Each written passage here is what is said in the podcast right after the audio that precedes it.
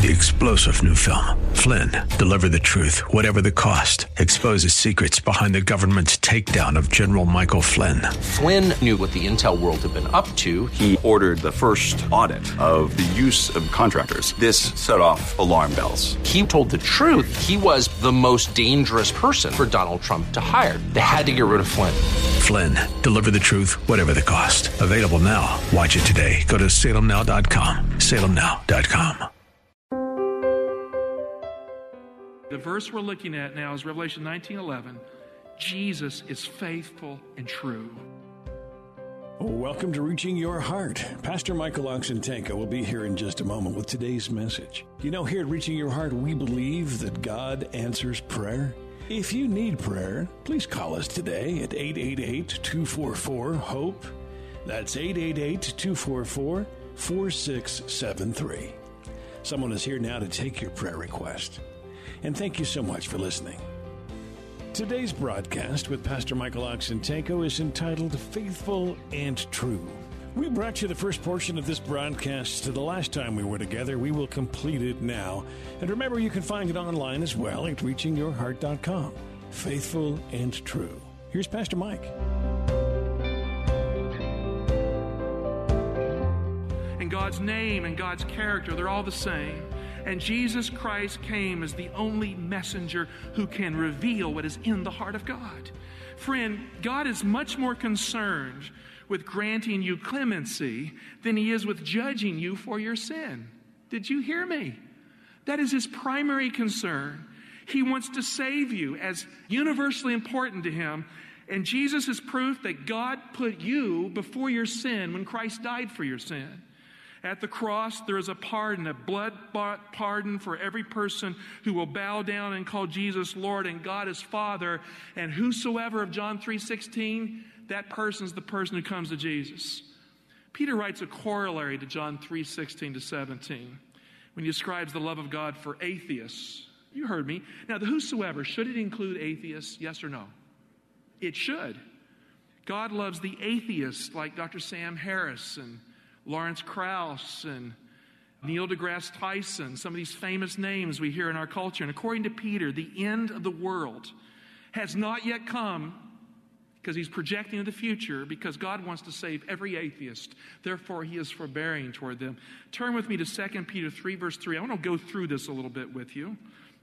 Our sermon is a little bit of a Bible study today, so get your Bibles out. 2 Peter 3, verse 3. Peter says, first of all, you must understand this. Now, I like it when the Bible says, I need to understand something. I want an informed faith. He said, You must understand this that scoffers will come when? When does the text say? In the last days. So he's not talking about his day, he's talking about the time of the end. And what will they do? He says, with scoffing. So he uses the word twice. Scoffers will come with scoffing, following their own passions. And that means they're really irrational, even though they try to look intelligent. In verse 4, he specifically identifies these scoffers who are intellectuals at the time of the end that God wants to save. He gives us the clues to figuring it out. Peter first describes their belief system by telling us in advance what they would say and teach. Now go to verse 4. Here it is. Let's follow it. Here's what they say and saying, Where is the promise of his coming? So, number one, they deny prophecy. They denied the Bible proclamation that Jesus Christ would come at the end of the age. They laugh at the Christian faith. Now, anybody in the Christian church or out of the Christian church, it starts telling me Daniel Revelation don't matter. They're fulfilling verse 4. They're scoffers. They go on, they get more scientific. For ever since the fathers fell asleep, all things have continued as they were from the beginning of creation. That's the key principle. Here, Peter asserts that these end time scoffers in the modern atheistic world, maybe a few Christian ones too, would posit the present idea of uniformitarianism. That is the idea of long ages in which natural law does not allow any change or variation for causation, so all change is gradual. It is the way it was, things don't change, graduation is the rule. Thus, they teach that the processes are all small along the long timeline from the ancient past to the present. There's no variation in natural law. And why do they do this? To do this, they negate the idea that God can intervene in history decisively and impose his will. You You see, if you buy into the principle of uniformitarianism, God can't mess with it. It's the way it is. This false scientific principle of uniformitarianism gave rise to the modern theory of evolution, geology, to modern cosmology, and it has been used eloquently to deny the flood story and the creation of the world by a creator.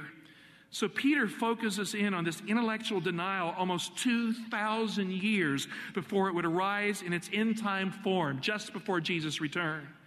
Here he describes the claims of men like Dr. Richard Dawkins, Dr. Sam Harris, Dr. Lawrence Krauss, among others. Verse 5 They deliberately ignore this fact that by the word of God, heavens existed long ago, and an earth formed out of water and by means of water. He says they deny the creation of the earth from a water void. Verse 6 through which the world that then existed was deluged with water and perished. So, two things they deny they deny the creation of the earth in seven days, and they deny the flood story. He says that would be what these intellectuals would teach at the time of the end. They deny the veracity of the Bible by doing this and the prophetic witness. Verse 7 But by the same word, the heavens and the earth that now exist have been stored up for fire, being kept until the day of judgment and destruction of ungodly men. The ungodly men in the context are the scoffers who deny God who posit the principles of uniformitarianism in modern science to explain away the flood and the creation story. Now, I don't know about you, but I've been studying recently. I now know that the evolutionists agree there was a global flood. Did you know that? How many of you are aware of that? The evolutionists agree there was a global flood. The Chicxulub meteorite impact in the Yucatan Peninsula has been found through magnetic resonance imaging. It was a 20, perhaps 20 kilometer wide meteor that hit the Atlantic Ocean at the time of the dinosaurs. It created a super tsunami, a mile high, moving at supersonic speeds, and it hit the continents as the fountains of the deep exploded, literally. And that's how the Bible says the flood started. The Bible doesn't say the flood started because it started raining, it says the ocean exploded. And that meteorite impact devastated the world. It took life out on planet Earth, probably 80% of life, they postulate. And I've read descriptions of that meteorite impact. They say, well, you know, if you couldn't swim or if you couldn't live under the water, you're probably dead. Well, that's a flood, right? The difference is the long ages, the uniformitarian presupposition they bring to bear. If you don't have the long ages, that's the event. Now, I don't have time to prove it to you, but I have biblical evidence that's very sound that the Bible indicates that that meteorite impact caused Noah's flood. And one of these days I'll share it with you. I've already alluded to it in a previous sermon. The ungodly men in the present era deny that the Bible and science can be unified if we follow the timeline correctly without improper assumptions. Verse 8. Now, Peter is speaking to all of us, but do not ignore this one fact, beloved, that with the Lord, one day is as a thousand years, and a thousand years is one day. The Lord is not slow about his promise, as some count slowness. Now, I like this. You know, if you have a pen, you ever mark up your Bible? Do you? Well, this is one you can kind of underline it. But is forbearing toward you.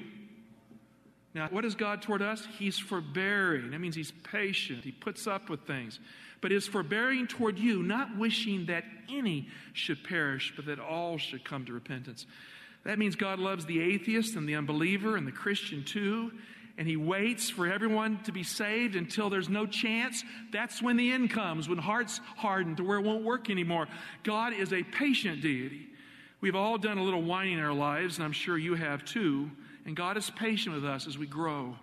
But one day, patience will not help us because the heart will become heavy and hardened to the world. And when that day, when Jesus' Spirit can no longer strive with men, the end will come. Evil will turn on good, and it'll look like God's people will die on the face of earth. And in that night of darkness, Jesus will appear in the clouds of heaven. Verses 10 through 11 But the day of the Lord will come like a thief. And then the heavens will pass away like a loud noise, and the elements will be dissolved with fire, and the earth and the works that are upon it will be burned up. Now, that's no secret rapture. That's a devastating end to world history. When Jesus comes, we have a climactic break into the world as we know it, and the world as we know it comes to an end so the new one can begin. Verse 11 Since all these things are thus to be dissolved, what sort of persons ought you to be in lives of holiness and godliness? You know, the call here is for us to know God, to live for Him, to have our lives aligned with Him. And the Bible teaches that God loves the atheist and the scoffer, the unbeliever, and you too. And He waits for all to be saved, so He is forbearing toward us all. When the judgment finally comes at the time of the end, Jesus will come for his bride in Revelation 19, and the harlot Babylon will be judged. He'll say no to the harlot, he'll say yes to his bride, and with the harlot, the whole world will be judged. So we must align with Jesus and his bride. Revelation 19:8, God sends his end time church precious truths, and he gives the gift of a robe of righteousness that is to prepare her for the marriage supper of the Lamb. No one can come into the kingdom of God without the gift of Christ's righteousness, represented by righteous living, righteous deeds. Friend, I want to say this forthrightly to you, and I want to pause and I want you to hear me. The cross of Christ is our only legal and moral right to eternity. Did you hear me? Amen. It is our only legal and moral right to eternity. Look at Revelation 19 9. And the angel said to me, Write this Blessed are those who are invited to the marriage supper of the Lamb. And he said to me, These are true words of God. Now, my translation got it wrong there. The Greek text has also the definite article, combining the noun for words and the adjective for true into a single statement. Literally, this is what it says These are the true words of God. You know, we have learned that God's judgments are just and true. And here we learn that God's words are true. I mean, take your Bible in your hand, pick it up. I want you to pick it up and hold it and open it where you can look at it a little bit. Are you looking at it? How many of you have your Bible in your hand? You're looking at it? Now, what do you see on the pages when you open your Bible? What do you see? Words. Based on that verse, are these words trustworthy and true? What does it say? They're trustworthy and true. So, dear heart, when someone tells you they're not, whose word are you going to take? God's word or their word? We have learned that God's judgments are just and true. His character must be true. But His Word, the Bible, is true. The book of Revelation is true. Do you want some of that truth in your life? Then open the Bible and let it work for you. Let the true words of God be food for you in your life. In Revelation 19:10, John wanted to worship an angel because he was blown away by the supernatural glory of the angel. He fell down to worship, and the angel said, "Don't do it. Get back to the Word of God." Look at Revelation 19:10. Then I fell down at his feet to worship him, but he said to me, "You must not do that." I'm a fellow servant with you and your brethren who hold to the, what does it say? The testimony of Jesus. So the Word of God is not just words, it's the testimony of Jesus. Christ is speaking through His Word. Worship God, for the testimony of Jesus is the spirit of prophecy. Now, based on that verse, can you leave prophecy out of your walk with God? No. All scripture is prophetic. It is the testimony of Jesus. It is the spirit of prophecy that has given us this. God's spirit is evident. If you can't worship an angel, and it's very clear the angel said, don't do it, then what business do we have worshiping Mary or the saints or anything like that? Would that make any sense? No. The angel said, worship God and pay attention to his word, which is the testimony of Jesus. Let's look at that verse and let's analyze it a little bit to get a grip on it. If the Word of God is the testimony of Jesus, then Jesus is God. Does that make sense? If the Word of God is the testimony of Jesus, then Jesus is God. That's the simplest way to prove the divinity of Christ. In the Old Testament, Jesus has many names, but one of them is the Word of God. Turn to Genesis 15, verse 1. Here, Christ is appearing to Abram in his pre existent form. After these things, the word of the Lord came unto Abram in a vision, saying, Fear not, Abram, I am thy shield and thy exceeding great reward. Now it's very interesting. The text says, saying. And at first, when I looked at this, I didn't think the RSV had it. It does. The Hebrew says the same. The word of the Lord is a person who speaks, and he speaks directly to Abram. And suddenly, the word of the Lord is alive. In John 1 1, you've read it. In the beginning was the Word. The Word was with God. The Word was God. In John 1 2, He was in the beginning with God. The Word is alive. In John 1 3, He tells us that He, the Word, created the universe all of us. In John 1 4, the Word, He is personal. He is the life that we need. The spiritual life is the Word. In John 1 4 to 5, in Him was life. The life was the light of men. The light shines in the darkness. The darkness has not overcome it. John tells us in John 1:14 that Jesus is the light of God in human flesh, the Shekinah glory of God, the word that becomes encapsulated in a human being, but nonetheless the eternal word of God. John 1:14, the word became flesh and dwelt among us, tabernacled in the Greek, full of grace and truth. And then it gets personal. He says, "We beheld his glory." Glory as the only son from the Father. The Bible says God is light in 1 John 1 5. In Psalms 119, 105, God's word is a lamp and a light. The only God, dear heart, you will ever know is the light of God you see in the face of Jesus Christ. He is the way to the unknown Father. So God's word is in Jesus. And when you accept his word, the Bible, at that very moment, if you accept it as his word, you are accepting Jesus Christ. If you reject the Bible as the word of God, you are rejecting Jesus Christ. We need to take the word of God into our lives because we need Jesus inside our lives. I've been engaged in a research project for the past few years and I say this humbly, not to blow my own horn or anything, because God gives us good things. It doesn't come from us. This research will overturn the false theory of thought inspiration held by some who no longer believe that God can carry His word in final form so that it is faithful and true. I believe with the servant of the Lord to this church that the divine mind is diffused into the minds of the prophets, and thus the utterances of these men of God become the word of God. Pastor Michael Oxentenko will be back in just a moment. Reaching Your Heart is a listener funded program. We step out in faith to purchase airtime on this station because we believe God is working through this radio ministry to touch tens of thousands of lives. Each of our messages is prayed over, biblical messages of hope and Bible truth. To continue, we need your support. We do not have a large ministry fundraising machine.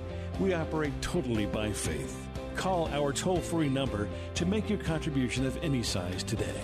That number is 888 244 HOPE. That's 888 244 4673. Here now, once again, Pastor Michael Oxentenko. The gift of prophecy is not an inferior gift to the gift of tongues, as these philosopher king theologians would have us believe as the proponents of a theory of thought inspiration would have us believe that was never known in the history of the Christian church, was never known in antiquity by the prophets, was never espoused in the Old and New Testaments, that never was taught by the early church fathers who still follow the Bible or the Reformation or the proponents in the early Advent movement, a view foreign to us. Now think about it. In the gift of tongues, which is really the gift of real languages, the Holy Spirit works in the mind to exchange words, words you've never learned, to create words in the Broca's and Wernicke's areas of the brain so that a new language comes out of the person's mouth. Is that a marvelous supernatural gift or not? It's an amazing gift. And yet they would have us believe that the gift of prophecy is inferior to the gift of tongues. Friend, there is no less power in the process of prophetic inspiration and transmission of God's word than the gift of tongues. It is a higher gift that God is utterly in control of His Word from the time He impresses the prophet to the time He lands in canonical final form for His people. In fact, the process of inspiration is guided by the living Christ. Peter calls Him the living and abiding Word of God. We now have empirical proof that the Bible is one, as if it was written at one point in time, even though it wasn't. You see, in a real sense, the servant of the Lord tells us the Bible was given to us as a gift in the mind of God from eternity. And it comes to us in its final form in the last days, and we are to take it as it reads. It is intentional. Friend, the Bible is God's gift for us that was ready for us in Jesus, mediated through the power of Christ through the centuries to come to us today. So in the book of Revelation, there's only one person who can open the book of mystery. All heaven is weeping because no one is found worthy to open the scroll. And suddenly one is found worthy. The lion of the tribe of Judah is worthy. Jesus Christ, the Lamb, he comes and takes the scroll of mystery that no one can open. And dear heart, we have a Bible in our hand today because the Lamb took the scroll from the one who sits upon the throne. Revelation 19:11, then I saw heaven opened, and behold a white horse, and he was set upon it is called faithful and true, and in righteousness he judges and makes war. This verse unites all of Revelation 19. We should dwell upon it.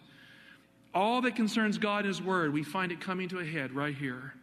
Let's look at the key verses. Number one, we saw in Revelation 19 2, God's character is revealed at the end of the investigative judgment as true and just.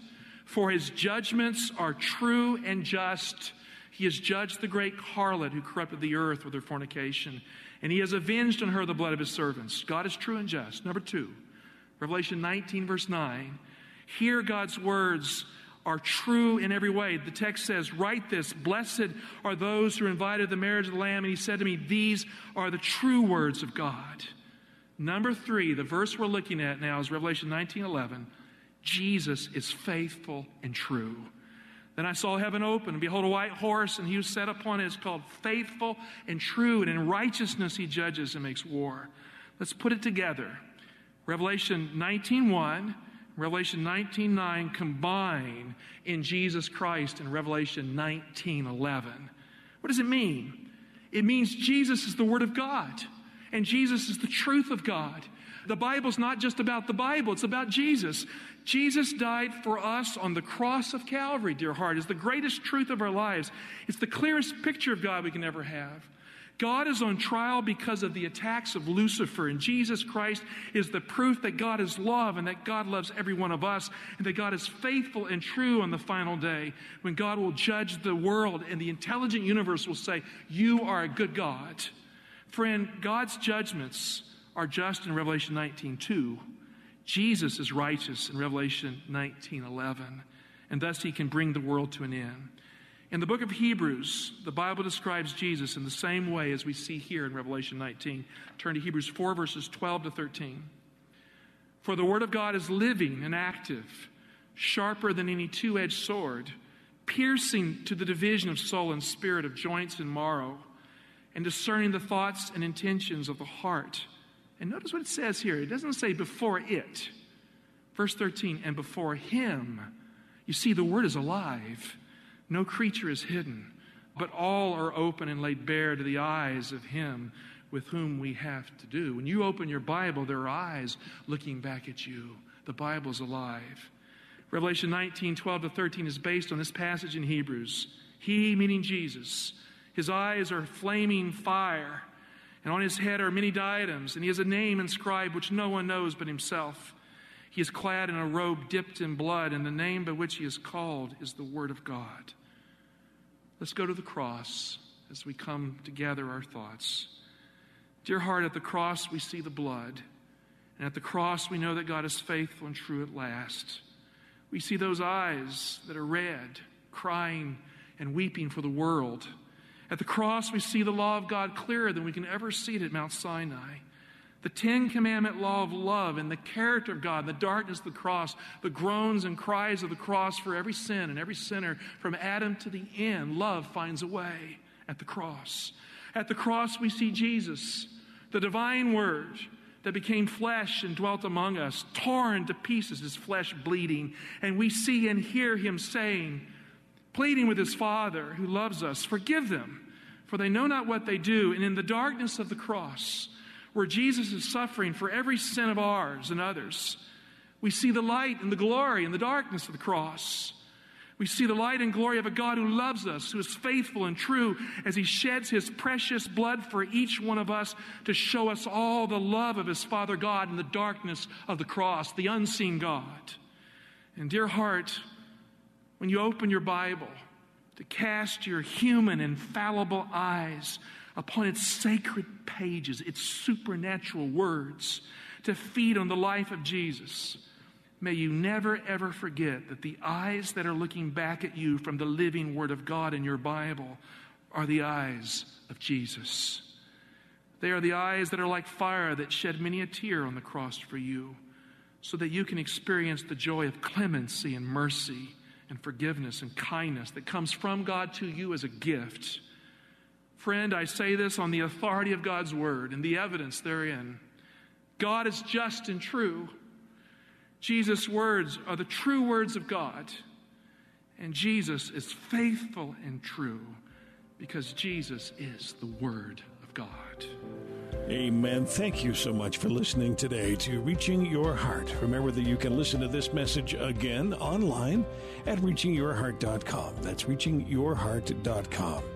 We invite you to spend some time on that website. There's many other messages available there for you as well. And thank you so much for listening today. Have you ever wondered what happens five minutes after death?